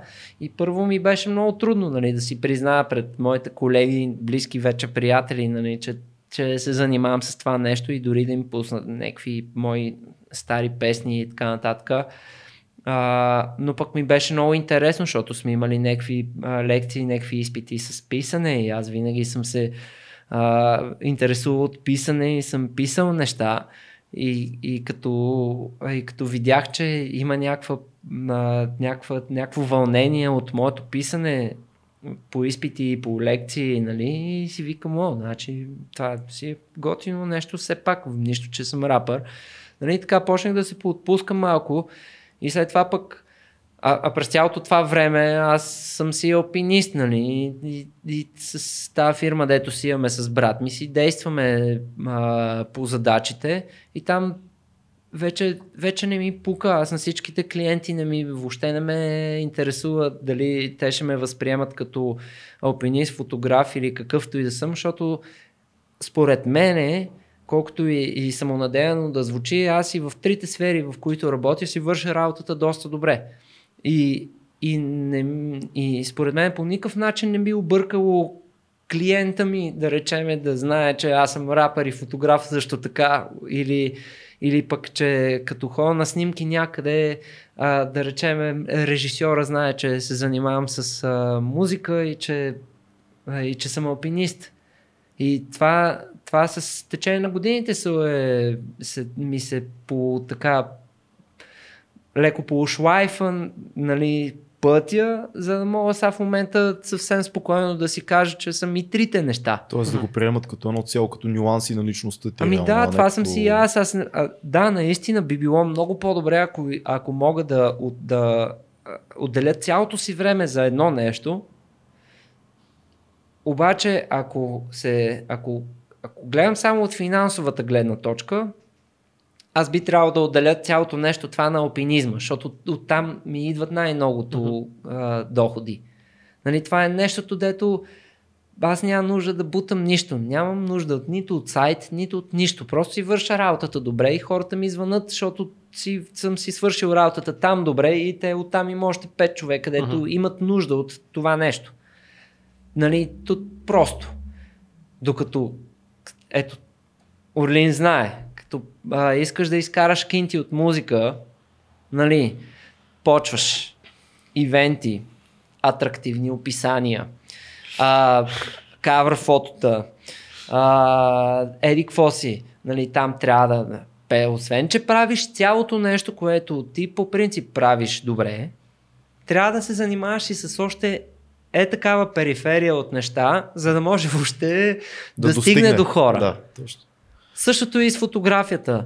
Там обаче пък е за да си намериш клиенти, нали? защото има много голяма там а, а, конкуренция. Има много хора, които снимат добре, има много хора, които нямат образование и снимат добре, други, които нямат образование и си нямат на представа, ма са си решили, че снимат добре Мислиш ли, и че казват за наистина 100 много- лея, тук ще ти го снимам това и те си казват, о да, 100 лея, Много супер. зачестиха фотографите. Да. Супер много Много фотографии е, има в да, момента. всички са фотографи. тук. Да. Какво значи зачистиха? Те всички са. Абсолютно. Как, как си го обясняваш? Защото им се струва лесно ли? Просто щ- штракаш сега вече. Ми, не бе, с достъпно новата е, бе, техника, достъпно е, да. просто е достъпно. Нямаш, нямаш проблеми, влизаш за мунда, тега си фотошоп, а, отиваш в еди къде си, даже и с телефона мога да си снимаш, влизаш си в фотошоп, обработваш си, има апликации за телефона, приложения, си обработваш И снимки. накрая имаш и Инстаграм. И се Мисъл-. Да, да, да, да. И, значи са, вече, нали, това е докъде си фотограф и фотограф, същото е и докъде си рапър и рапър, нали, знаем много добре, че да, аз мога да се фана и сега за пръв, а, за пръв път да отворя някакви програми в интернет и да почна да правя битове, нали, и то ще звучи а, малко по-грозно, отколкото а, в 9 часа и половина съм сутринта в туалетната. Ама въпреки всичко, аз мога да си кажа, че съм битмейкър, Да. нали? да. Както и всички хора могат да си кажат, че са фотографи, като си снимат с телефоните и като не, те нямат нищо представа, ама Оф, мен, О. ме, мен ме убива, когато някой, защото срещам покрай работата ми супер много хора, които снимат и са фотографи и, и, и лично мен ме убива, когато някой каже, сега ще го снимаме, сега ще видиш след поста какво става, брат. да, Просто след е. какво става. И, това и е- това ме, и ти виждаш просто, просто една толкова обработена и фалшива и, и пластмасова снимка, то е почти рисунка на този етап вече. То е лоша рисунка и това е, не знам, Добре, потискаме. значи контраста сега. Ти снимаш на лента. Кажи какво носи това, защото хората сега в момента, които ни гледат, не, не знаят ти, що снимаш на лента и какво това подява и талент. Какъв е този арт Да, снобизъм? да, да. А някаква хипстарик. А, да, хипстерия, защо снимате на лента? Да. Е, как? Защо? Каква е разликата? Еми, Обясни на хората, На хората, които, които не снимат. Нямат идея. Които не снимат на лента? Които Е, не снимат брат, изобщо, не Които не знаят. снимат изобщо. Защо снимаш? на- Защото нормалният Защото човек си казва... нормалният човек си казва, ти нормален си коя година сме, бе, ти знаеш какви телефони имаме, бате. А, Брат, аз откакто, в смисъл, колкото по-дълга ми става брадата, толкова повече лента. Не, бе, сти- да, ми това. Абе, ами, значи, то е много е странно, човек. Това си има, а, има си душичка, бе. Има си душичка. Има хора, дето си дето снимат на лента, ама никога не са си проявявали лентата сами, никога не са влизали в лаборатория да знаят какво е от, какво е от негатива да, да си направиш копия и как през увеличителя минава светлината и как ти мога да контролираш контрасти, и как мога да разредиш химията и как мога да направиш всички тези магии, които по принцип ги имаш в Photoshop. Можеш да го направиш също нещо и в Photoshop, ама можеш да го направиш и с ръцете си, разбираш, и чрез някакъв жив процес. То това е живо. Това, това са нали, кристали на среброто, които се идва светлината, бате, разбужда ги, после слагаш ги в определени химикали. Цялото нещо е живо. И това е голямата разлика нали, между, между дигиталното и аналоговото, ако може да се нарече аналогово точно, е, че едното нещо е, цялото нещо е на пикселчета, mm-hmm. които са квадратни. Кое прави по-жива, освен че тя е жива, кое прави по-жива картинката на филм? Е, че там пикселчетата не са квадратни, ами са кръгли. Mm-hmm. Защото това са кристали, това са химически елементи, които са много финни. И общо взето това е. А пък другото нещо е, че когато снимаш, си много по да бъдем малко по-модерни, много по-aware mm от това, което се случва, защото не буцаш бутона като ненормален нали, за снимане и евентуално ако се случило нещо си го поглеждаш и, и, докато, си, и докато си гледаш екрана, то се случва нещо друго, ама ти не си го видял. Ами ти просто някак си трябва ти умения, за да можеш да си настроиш фотоапарата така, че да имаш кадър uh-huh. хубав. А дори да говорим за нещо репортажно, трябва да знаеш, нали, ето тук такова то даже Тук е... трябва да реагираш още по-бързо тогава, реално. Трябва да реагираш бързо, въпреки че са нали, вече от 15 на години вече има камери, дето фото, нали, такива лентови камери, да. които нали, като натиснеш бутона, то си има burst мод, такова, mm. и мога да заснемеш може цялата лента 36 кадра да я заснемеш за 2 секунди, mm. смисъл да прави Нали, и си имаш, имаш ги кадрите, те са на филм, което за мен е абсолютно безсмислено. За мен винаги е било супер важно това да, из, да изчакаш, да, да проявиш търпение към ситуацията и да снимаш наистина този момент, който ти усетиш, че е момента. Много често не е това точно момента, след като си проявиш филма, обаче ти от това се учиш и разбираш, че следващия път нали, нещо като се случва, друг е точно момента, който трябва да фанеш, защото ти нямаш нали, такова да шлякаш като ненормален, е така, пляк, пляк, пляк, пляк, пляк. И има много по, за мен, е, колкото и, извинявам се, колкото и странно да звучи, и романтика. Има ли много повече инвестиране като време, като способности в крафта ти? Защото реално ти ако штракаш като ненормален и после извадиш 5 снимки от 50 милиона да. и ги обработиш с Photoshop, ти реално не оценяваш това, което си направил реално, защото ти си отишъл, наштракал си рандом неща, и пък за да отидеш с лентата трябва да знаеш точно какво правиш, да си проявиш, да, си, да инвестираш време в това да, да проявиш, да внимаваш много повече. Да. И имаш, инвестираш си собствения си крафт и научаваш много повече от това. Според време го има това момент. Е, да, има, по принцип има инвестиция. Ма, реално аз да бъда честен, нали, аз не ходя някой като а, звънне нещо за снимки някъде да ходим да правиме, освен ако не са, да речем, за обложки на албум или за нещо, което е свързано с изкуство, аз винаги снимам дигитално, в смисъл няма, няма абсолютно никакъв uh-huh. смисъл да правиш всички тези неща, защото те, освен всичкото, и са много по-бавни като реализация. Значи някой ти извънка, ето тук да отразиме това събитие и ти отиваш да снимаш откриянето на някоя изложба и те още вечерта трябва да имат а, кадър, за да пуснат през релиз за на следващата сутрин, uh-huh. че тази изложба се е открила, за да може хората да почнат да ходят на, да гледат кадрите от изложбата, картините или каквото и да е. Нали, общо взето повечето пъти някой като са, аз като работя за някого, работя дигитално най-често. Нали, освен ако не е както се е случвало нали, с на Сока открил повечето обложки, които съм снимал за тях и портрети нали, вътре в, в а, албумите, там в книжките. А, тях всичките съм ги снимал на филм. Нали, това е и, и общо взето нали, такива хора, които си планират по-отрано нещата и се кефат на този стил, аз винаги го предлагам като опция, защото мене много повече ме кефи да го снимам по този начин. Обаче не, повече хора нямат време. Нали, искат днеска Нямат, да, нямат и нужда. искат Реално, днеска това. да снимаме, утре да са готови снимките. Да. Това като гледах наскоро на, на студиото, на, ако трябва да го обърнем към музика, това цялото нещо, на Dead Mouse студиото, където всеки ефект, който той използва е аналогов. Мисъл, влиза кабелчето в едната страна, излиза от другата страна, и излиза ефект. Не е като в момента да минава през програмата, през софтуера и ти се дава прямо дисторшн. Нали, най-банално казано. Ами истината е, че и за тия неща пак е нали, строго субективно Мгм. каква, музика, каква музика правиш. Аз няма да забравя, бях гледал едно видео на така легендарната френска група IM, която може би дори и ти знаеш, едни уникални французи, които записваха едно парче с Red Man и Method Man в едно студио, което бяха наели в Париж, което беше колкото сигурно тук целият нашия етаж, на който се намираме и само записвалнята беше тази и съседната, съседното студио в едно взети и влезе Redman с един намачкан лист, нагласи си микрофона и направи това, което прави винаги. Даже си изкефи, че има роял в студиото и каза, пичове, вие сте луди да има роял.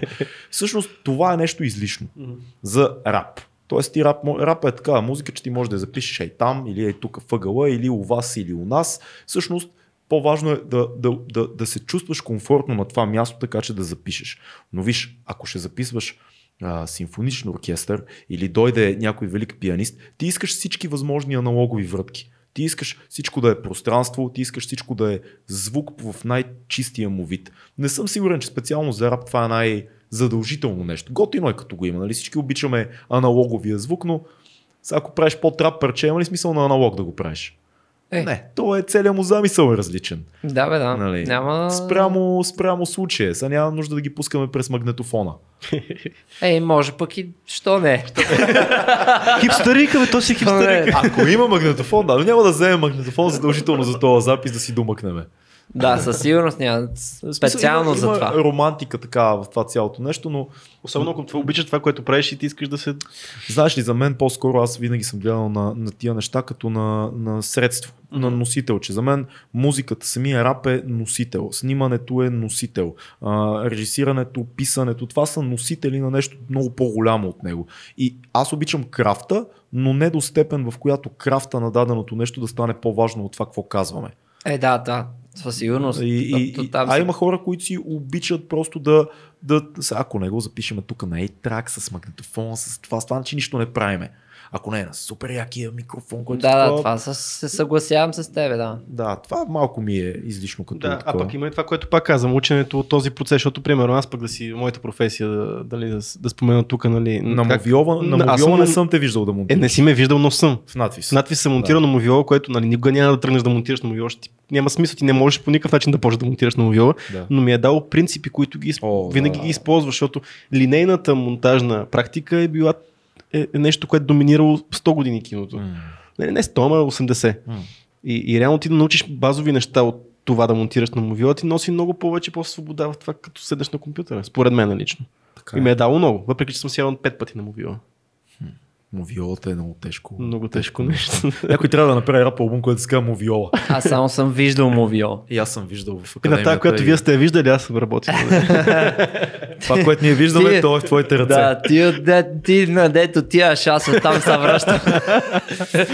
Имаме една рубрика, която се казва книга, филм, събития, която правим в подкаста и си препоръчваме книги, филми и събития, така че дай да почнем от тебе. Препоръчен един филм, който е важен за теб. Може да не е нов, може да е от отдавна, може да е нов. Ти, ти решаваш нещо, което е нещо, което си усетил и, и би го гледал пак и искаш да препоръчаш на някой. Е, филм ли?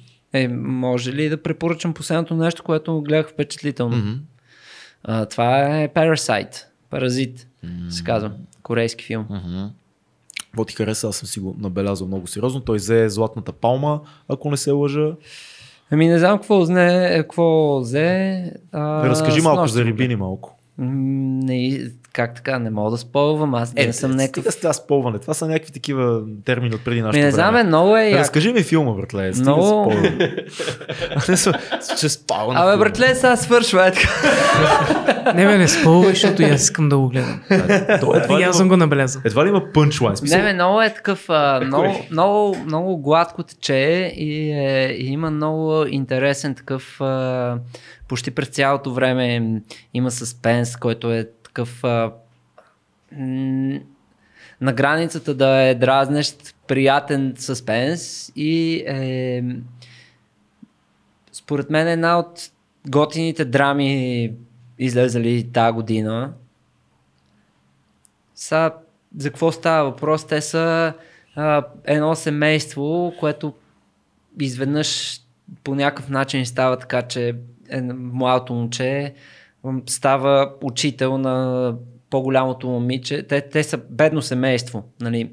Бедно семейство, баща, майка, дъщеря и син. И сина, покрай един негов приятел, става учител на една дъщеря на богаташко семейство. И оттам нататък Parasite. В смисъл, оттам нататък цялото семейство се- вкопчва в това богаташко семейство. Тоест семейството е паразита. Семейството е паразита, обаче нали, оттам нататък няма да, да разказвам Не, това- какво това точно е- се това е случва. Това е, абсолютно достатъчно. И е много интересен, много интересен сюжет, защото е такова хем е обикновено, много е много е, нали, такива едни обикновено, обикновени битови неща, които на нас или ни правят, или не ни правят впечатление. Там по някой път са а, хиперболизирани и някакъв такъв точно той е интересен съспенс, който не е много силен, пък го има и а, точно начина по който тези обикновени драматургични връзки по принцип се развиват, там се развиват по интересен начин. Просто е запълнено драматургично, е запълнено много приятно, Мгм. според мен. И си е... А, моята приятелка е драматург и с нея го гледахме и тя каза, това си е, нали, това си е би го дала като а, би го дала като нали, на- ако съм учител по драматургия, би го дала за пример, нали, че всичко е така изпълнено както си трябва. И аз нали, казах, а, да, може би, аз не разбирам чак толкова много от драматургия, обаче а, ако всичко е изпълнено както трябва, нали, по там канони или както се нарича драматургически, то е изпълнено с много приятен смисъл, нали, хубаво. Е, хубаво, хубаво са запълнени тези принципи или каквото и да е. И, и тя каза, да, така е, нали, го, нали, наистина е много приятно. Тоест има, има, има схематичност, но ти като зрител не я усещаш. Тоест трябва да си... И то като, все пак като подготвен зрител, в смисъл с, ки- с И то като подготвен зрител, което е хубавото. М, реално да. съществува схемата, всичко е както трябва по учебник, но това не ти, не На мен, не ми бърка е в очите. на мен не ми е бръкнал на нея, обаче Да, на да. нея и направи впечатление, ама защото тя си е Тя си, да. сценарист, нали тя с това се занимава. Това, това е много яко, защото за кино много хора не си дават сметка, че е, Фелини много готино пише в неговата авто, автобиография, че всъщност добрият филм е този, в който ти не си даваш сметка за камерата. Ти не усещаш кътовете. Ти не си Да. кажеш, пре, тук колко яко го заснеха. М. Ти ако си го кажеш това, почваш да излизаш от фокуса, от магията. Няма, не трябва тия неща да са in your face и малко става последните 10 на 15 години, а може би от много повече време, става много претенциозно всичко да покажем как сме го заснели. Да си говорим после за това как сме го заснели, вместо това какво сме разказали Да, с цялото това нещо. Има И- го много. Има го много. Аз съм... Въпреки, че работа на оператора не е много така. Той най-много се изхвърля така да покаже колко хубаво. Ами Колко хубаво го е заснел. Не съм, не съм сигурен. Според мен добрите оператори реално винаги, винаги разсъждават в, в, а, в смисъл на скрито изкуство, отново като монтажа. В услуга на историята. Ако ти тръгнеш от един филм и кажеш, а едно смотан филм, много хубаво са го снимали. Да. Значи, значи, Значи не, не, не си го снимал хубаво. спомням си, говорих си да. с, с а, а, Веско Христов, който а, след, след прожекция на посоки на Стефан Командарев а, и, и си поговорих малко с него и там нали, всичко е в едни такива дълги, дълги кадри, много трудни сетове в кола, навънка през нощта. И аз му казах, брат, Ела, супер сложен филм. Имаше ли, предполагам, че си имал много проблеми, нали, но Имаше ли някакви двоумения за, за дублите, защото със сигурност на места е било по-добре, на други по-зле, сложни движения, тук там сте изгубили фокус, имало е някакви такива неща. И той каза, о не, не, винаги а, изхождаме от това актьора как се е справил в дубала. Всичко друго, което аз съм направил във филма, е второстепенно. М. То просто е бонус към начина на разказване, но аз дори не гледам по този начин на, на това, което правя. Ако актьорът е добър в дубла, това е дубала. Това, че, аз, че камерата е загубила фокус или не съм бил на перфектно точната позиция за осветлението в този момент, това е второстепенно. Иначе става малко мастурбация такава артистична. Да, ма това трябва всички от екипа да знаят какво правят. Защото сега, примерно, оператор ще да. каже, ти, що не ми сложи този кадър, ми, ние действаме за актьора. Сега. То ако се стигне до там да се Е, разправят, да, да, да. Еми, са. няма да има филм. Ето, ние, примерно, във филма, в който снимахме, беше, беше така. В смисъл, ние трябваше целият екип да бъдем, защото той е филмен и пък и много по-специфичен, защото няма актьори. В смисъл, Да, те е- са натурчици всъщност те цялото са семейство. Турчици, всичките играят Да. себе си. Те по принцип не са семейство, нали? Сега, играят Окей. семейство, обаче не са семейство. По принцип, обаче всеки играе себе си като, като личност. М. И, и беше много трудно, защото реално ние трябваше да сме нали, наистина през цялото време всичко да е топ, за да може да, изчак, да изчакаме и да дойде момента, в който актьорите на турчетите ще са си ще са окей, ще са те и ще, това ще задоволи режисьора, което по принцип нали, никога не се случваше, защото ние не сме снимали в, в, в а, нормалния нормалния ход на събитията. Окей, добре, това е дубъл, спираме, продължаваме нататъка. Ами реално сме снимали, то е игрално документално. Ние сме снимали с Ма, ние сме снимали един епизод, независимо, че от началото се е получило почти перфектно, просто защото метода на режисьора беше съвсем различен от нормалното. Той снима документално и има, и има достатъчно време да си позволи че, да се снима това още много пъти, за да може да си извлече той това, което иска. И той Тоест- провокира актьорите да правят някакви неща и, и не им, те никога не са имали реплики, те не са имали... Те не знаеха сценария. Тоест той има нещо, което трябва като, като, като финал да излезе от сцената. Примерно да кажем следното. Той казва в тази сцена е важно да се разбере, че ти си гладен. И оставяш нещата. Дори и това не. Дори и това не. Дори и това не. Тоест нямаш ли някаква посока Да. поне за... Та сцена е сега, това беше добре, сега тук ще го, ти ще бъдеш малко по-нервен, е, опитай се да я издразниш с това и постоянно изненади на актьорите. А, нещо като той, като ги вече, като ги усети, че а, аз не съм много сигурен, че е добре да го говоря това, ама както и да е. Той като ги усети, че вече са сигурност в е добре. Супер много хора ни гледат, които се занимават с такива като, неща. като така ги че- усети, че, че са добре в, в, а, някакво състояние такова, имат енергия и са предразположени и изведнъж и ги изненадва по някакъв начин. М. Бам прави нещо различно от нещото, което сме повтаряли вече 20 пъти и той прави нещо различно. Дава им друга задача. В такъв смисъл. На един от тях, примерно, то ти ще направиш е това и то всичко се променя, разбираш, и те пак и те почват да импровизират с заданията, като трябва да си по-нервен или еди какво си. Нали, това е много базово Да, да, да, да, обяснявам. да, да. Тотално базово го обяснявам, но подхода на Илян е, до сега мисля, че никой не е правил нещо такова в българското кино и това е а, филма с най-много заснет материал и той самия го е монтирал. Вау. В смисъл, той не е човек, където ще даде на там някой човек да му монтира материала, ми той през цялото време е контролирал процеса, който е игрално документален, без асистент режисьор. Сам. Препоръчваме го задължително 3 четвърти. А, предполагам, че все още някъде в интернет може да се види. Мисля, да че се не купи, може да се... А, може и да може да се купи, не да знам, се купи, честно може би казвам. да. Бийте един Google, ако го намерите, супер. Ако не, хванете да има, защото той мина реално фестивалния и прожекционния период на филма, но Мина вече, да.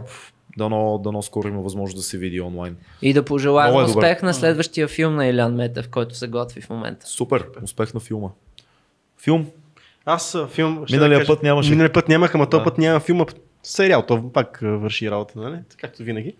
А, но започнах нещо, което ми доста така време съм пропускал да гледам, а пък нещо, което нали, доста хора изпогледаха така и това е Наркос. Започнах да гледам само първите два епизода. И аз съм го гледал. И аз не съм. Филка, ти си гледал всичките тия неща? Никой? А-а. А, добро.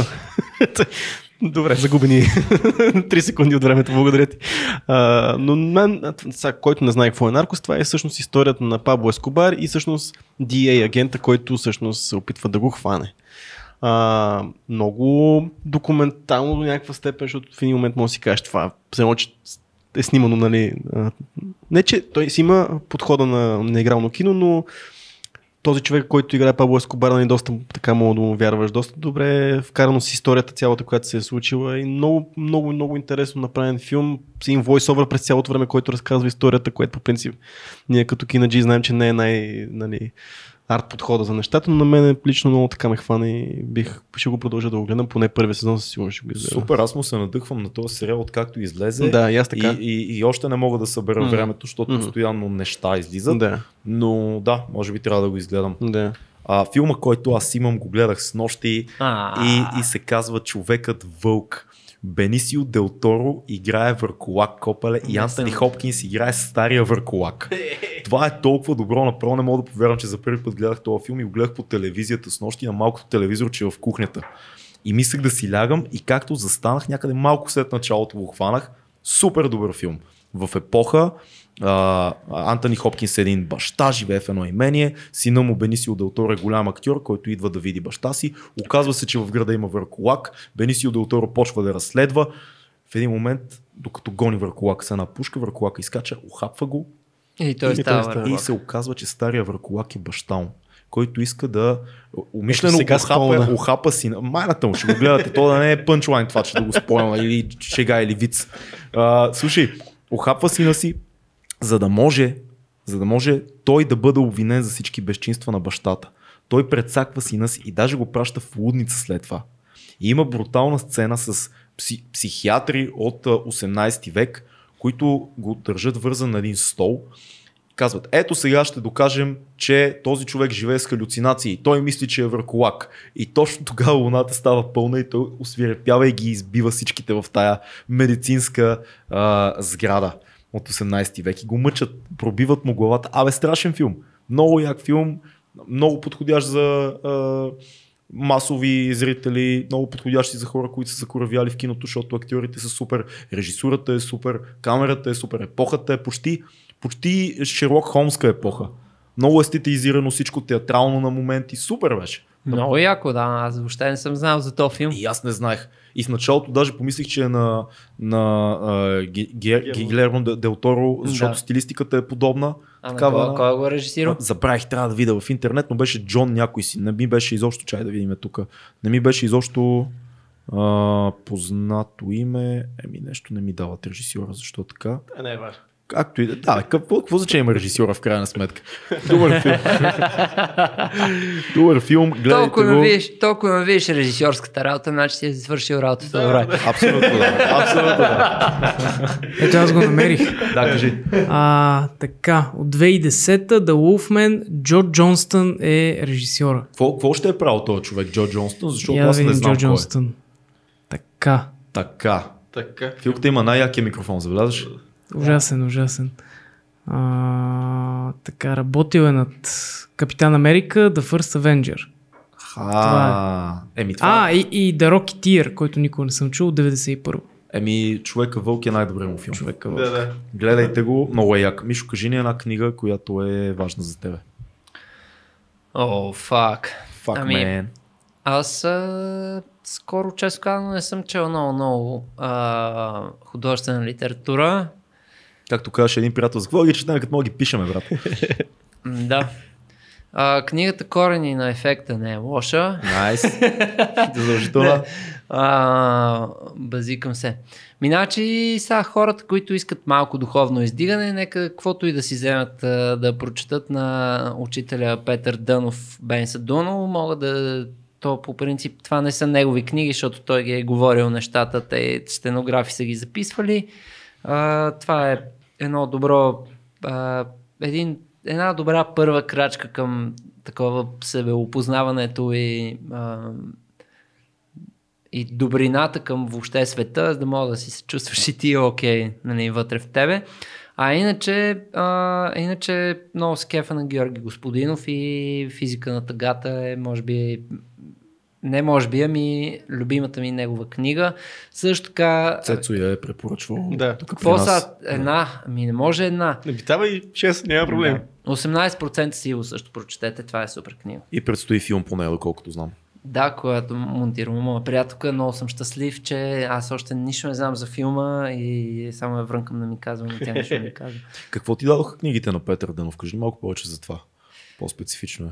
Еми, то не са книгите, то цялото учение, нали? Ми даде ми, да, цялото учение ми даде някакво такова, някаква смиреност и такова м- разбиране на себе си, малко да се, такова да си посмалиш егото, да по, да пообърнеш малко внимание на любовта и то не е на любовта на това нали, между мъж и жена, ами на любовта като цяло, нали, защото човек е най-доброто нещо, което човек може да прави в този живот е да обича. Да. И това е нещо, което ме, нещото, което ме научи а, учението. И аз, въпреки че сега напоследък не съм много нали, толкова вътре в това нещо, то си ми е останало и съм, смисъл, някой като ми каже, о, тия дановисти или еди, какво си, нали. А, единствено това, че съм а, добър човек ме а, разграничава от действието да извърша шамар.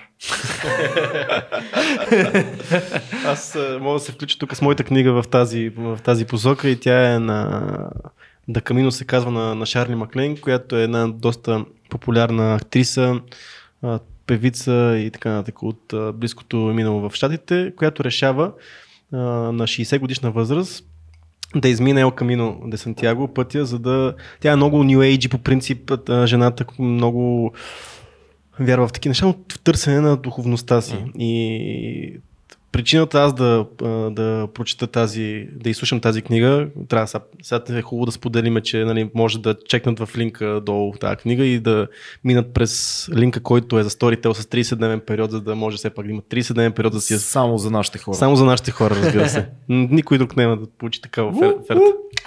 А, но въпросът е, че аз а, реших а, да измина този път а, следващата година и така доста сериозно съм си го навил нали, да го направя това нещо и подготвям се така психически на този етап а, все още. Да, изпъ... да изминеш пътя. Да измина пътя и това, което нали, най-вероятно и ще го заснема това нещо и ще го направя по някакъв начин на е документален супер. филм. Сега за първ път го казвам а, Пожелавам изобщо. ти успех, братле. Това е велико. Познавам хора, дето са изминавали пътя Камино и е...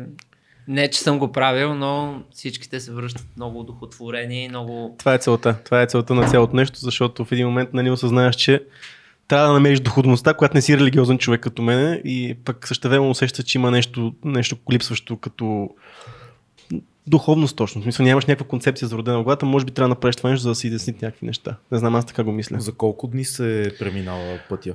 35 минимум. И разкажи, хората разкажи още казват. малко за това за хора, които не са запознати с това нещо. Какво представлява пътя Сантьяго? Пътя, пътя а, е тръгва от а, границата на Франция с, с Испания и минава през цяла Испания по пътя на пилигримите, които всъщност то- този път е изминаван а, векове, изминаван в търсене отново на, на точно на духовността, на вярата, Един на религията, един вид поклонническо движение. По принцип, но всеки го изпълнява за, всеки, за неговите си цели. В смисъл не е казано, че ти трябва да търсиш религията или духа или Господ по този път. Ти може да търсиш нещо твое си лично.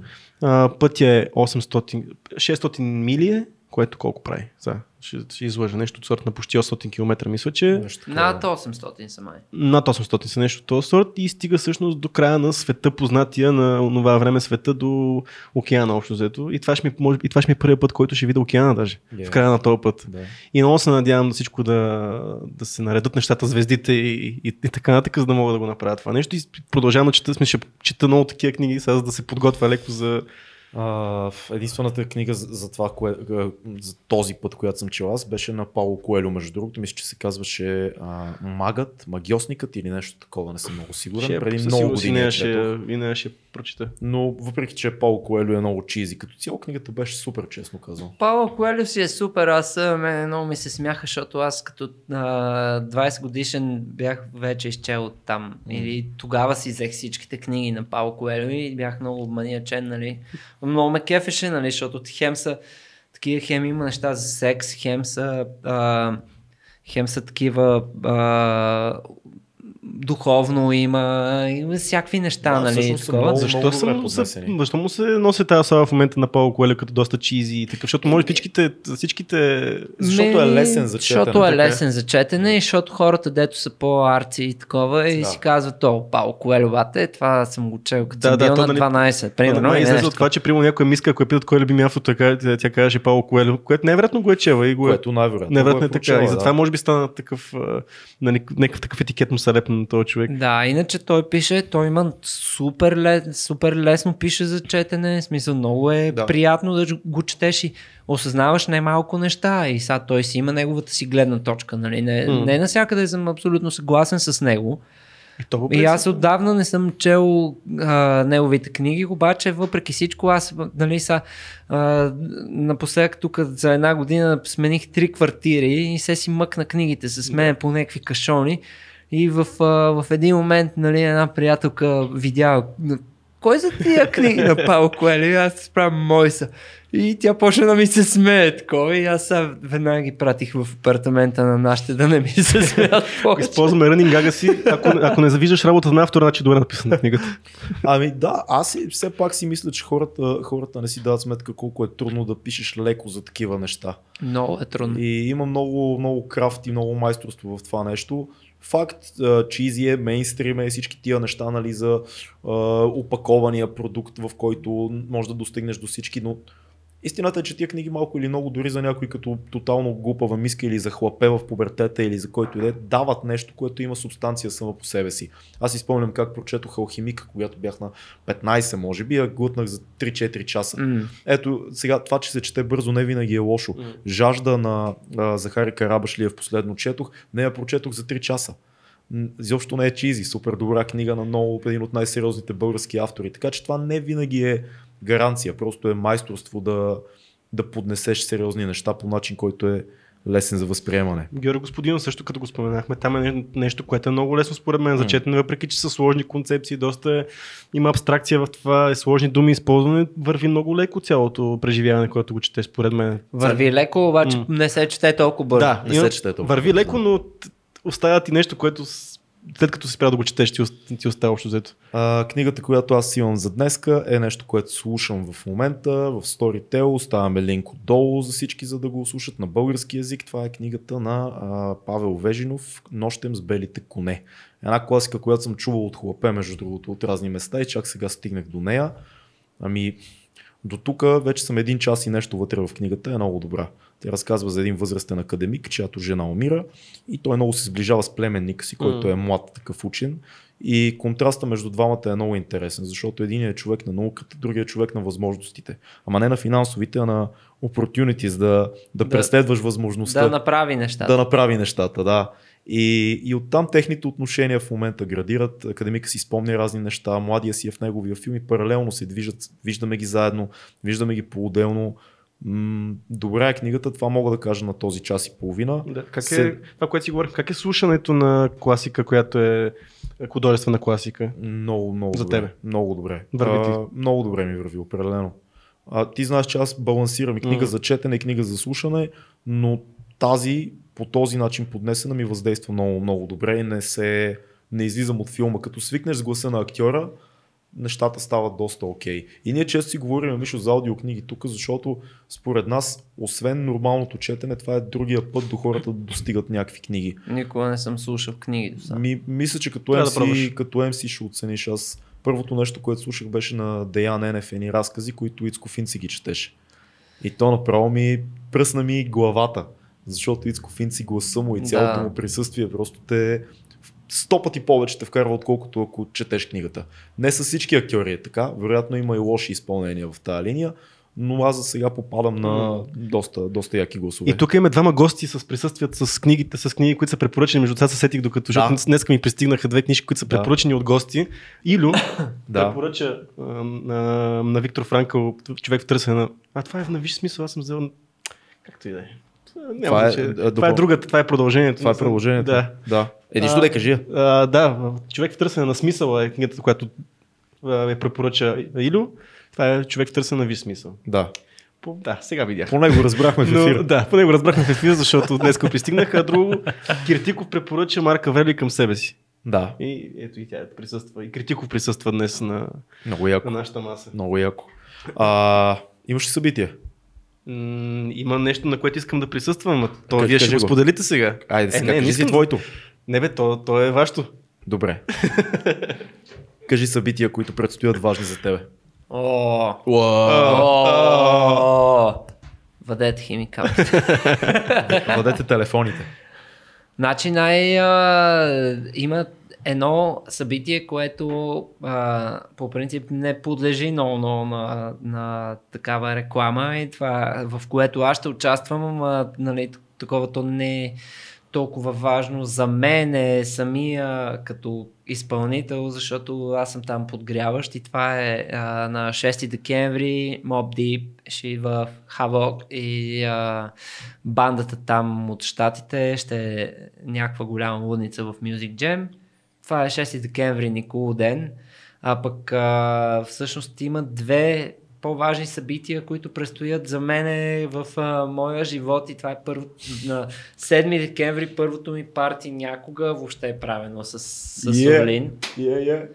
А, на 7 декември сме в а, микстейп Малката зала, заедно с а, Атила и диджей Акаша. Ще пееме бая. Ще направим някакви, така си го говориме, че направим дълги самостоятелни сетове. Поне по час, че ще направим. Е, поне, Поне. да кажем час. Да кажем час. Айде да не са. Ще го, ще го видим. Стари хора сте вече сега. да, но, Но ще си е концертно нещо. Да, да, да, концертно нещо със сигурност. Аз а, вече се готвя. Тук сега изкарваме някакви нови неща. Между другото, от- абе, добре. И, Ще вадиш ли ново? Ще има ли сега? ще има, да. Е, са. Добре. Е, са. Е, сега преди партията, ма точно. Е, не знам кога ще излезе това, ама може и вече да е излезнало от това, другото. Ага. 7, 7 декември, микстейп, B-Side, ще бъдем с Мишо Ефекта, DJ Акаша, партито се казва София не спи, ивента отдолу ще го оставиме. Да, пускайте това. И другото нещо, на което аз бих искал да поканя хората, което е а, също супер много важно за мене. Това много хора, много малко хора въобще, някога въобще ще го разберат, че а, ми е рожден ден на тая дата. Обаче на 11 декември а, се събираме за първ път с а, хората, с които сме почнали да правим музика. И това е моето крю The Crew. А, естествено не сме всичките от него, но в, а, в това парти ще са LMC, аз, Влади, а, Косеца, Скилър, битбоксера и, а, и реално ние с, с тези хора почнахме, ние се запознахме там някъде, когато и с тебе, може би сме се запознали 2001, втора, Нещо такова, да, е, с тебе се, се Не, знаем от преди се запоз- 2005, а ние аз преди да издам Ами да. албума със сигурност да, да, да. се знаеме. Да.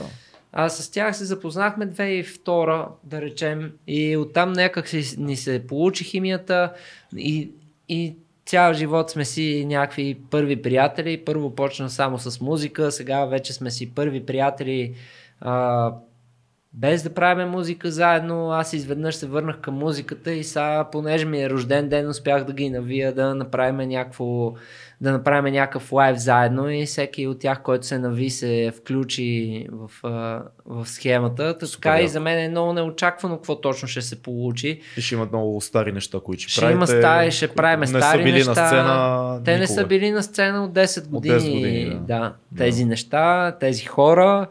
И, и реално аз супер много се вълнувам и наистина не знам точно какво ще стане. Вълнувам се и за 7 и за 11 декември, така че на 7 декември а, хората ги каниме На в микстейп. по-скоро от последните албуми ли ще изпълняваш неща? Много хора биха се Еми, запитали това. н- от а, всичко. От всичко. На 7 Ще, декември. ще ги разходиме. Ще ги разходиме. Да. Еми, И, е и също съм си планирал едно-две неща, които предстоят да бъдат издадени и още не са издавани и също ще мисля да ги направя на 7, както и на 11. Това е супер. смисъл, това са, това са две много важни дати за мене. Много да. яко. Не казахме на, нали, за 7 на, в микстейп, а 11 в а, строежа. Строежа. Да. Еми, Чудесен повече може да се каже.